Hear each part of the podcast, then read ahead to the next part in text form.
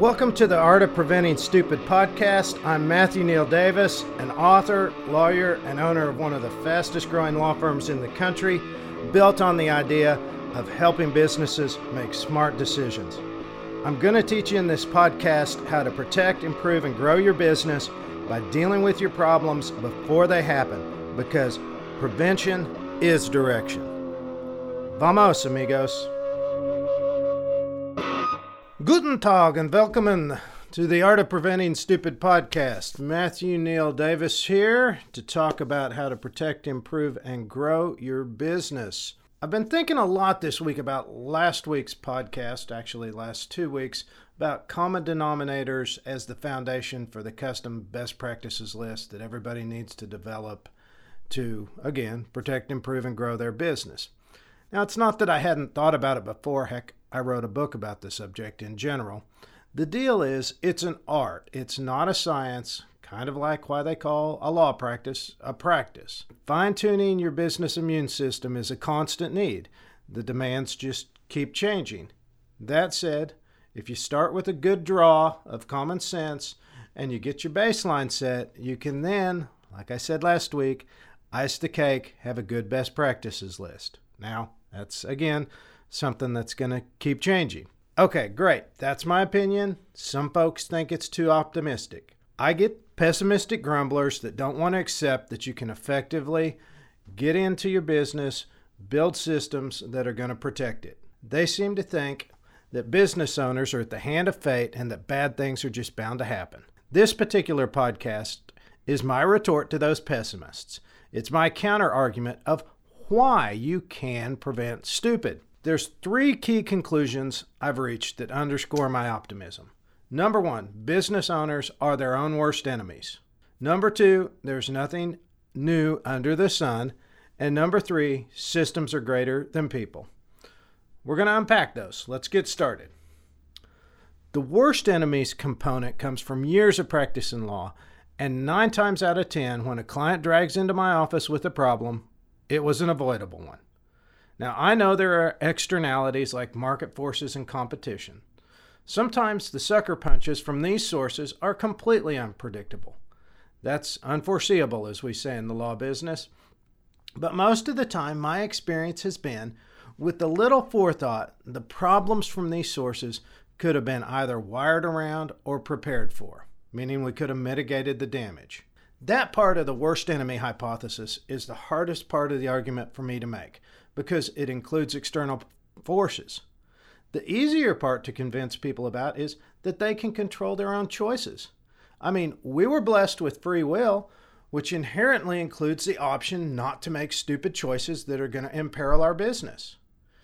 I always go back to Sun Tzu's maxim if you know the enemy and you know yourself, you need not fear the results of a hundred battle.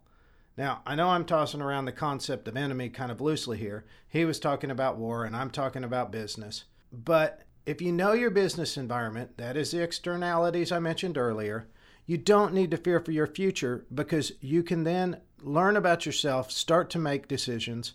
And if you don't do that, you are your own worst enemy. You might have noticed a great big if in the little of that last bit the if you know. So, how do you know? Well, that brings me to the nothing new under the sun part of my argument. Most of us, yours truly included, often suffer from the vanity that our business is really unusual, special, or novel. The cold hard truth is, it really isn't. The same baseline rules apply to every business. Get the goods to market, add value through services, deliver good customer service. You can go on and on. It's the same seven working parts of a business that make it work. And guess what? We, the human race, have been dealing in commerce for what, say, 4,500 years back to Sumeria? Come on. It's the same stuff over and over and over again. Every now and again, a real game changer comes along. Say Amazon's impact on retail. But these are really rare. Those are what I like to call man bites dog story. You know, that doesn't happen very frequently. That's why it's really news. But mostly, business is the boring old dog bites man story. It's the same predictable stuff over and over again, wrapped up in those seven working systems, wrapped up in the same problems that people repeatedly have. And the big blind spot they have is they think that they're special or they're novel when it's just the same stuff over and over again. So, if we know the same things happen over and over again, and that our main enemy is, well, ourselves, let's build a system to either prevent problems if we can, or if not, protect them. And I always go back to the Deming quote a bad system beats a good person every time. We have all the components to build a system to protect our businesses. I know business owners tend to two polar extremes when dealing with potential problems. One, either blithely ignoring them, or two, unproductively worrying about them.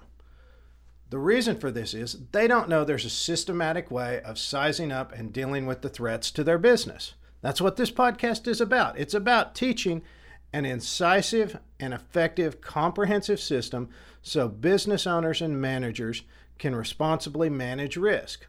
On one hand, I'm trying to get to those that don't pay attention to risk to slow down and focus for just a little while on what could possibly go wrong. And with them, I'm focusing on the efficiency. That's the selling point. We can do it efficiently, and then we can protect the business. Then you can go on being the entrepreneur that you want to be. On the other hand, I want to give the worriers a tool to get a comprehensive grip on the threats so they're not fighting Jacob's angel, wrestling in the dark with problems they just can't quite get a handle on. The comprehensive nature of the business immune system is what really adds value to them. They're already focused on the problem, but if we can put it in a package, put it in the system, then they can relax and get on with doing what they need to do in business.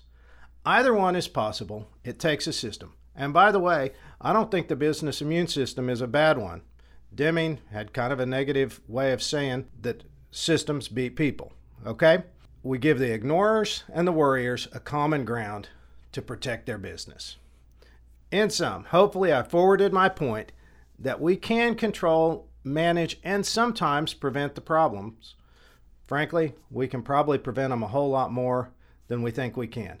If we don't do so, if we don't engage in it, well, that's just stupid, guys. I'm going to wrap this up for now. Next week, I'll be back with some recommendations on how to go about building your business immune system depending on the size and maturity of your business. So, we're going to be a little bit more practical next week, a little more theoretical this week. For more details, check out theartofpreventingstupid.com. Thank you guys for listening. Hope you're having a great time with this. I'm having a great time doing it. For now, Davis out.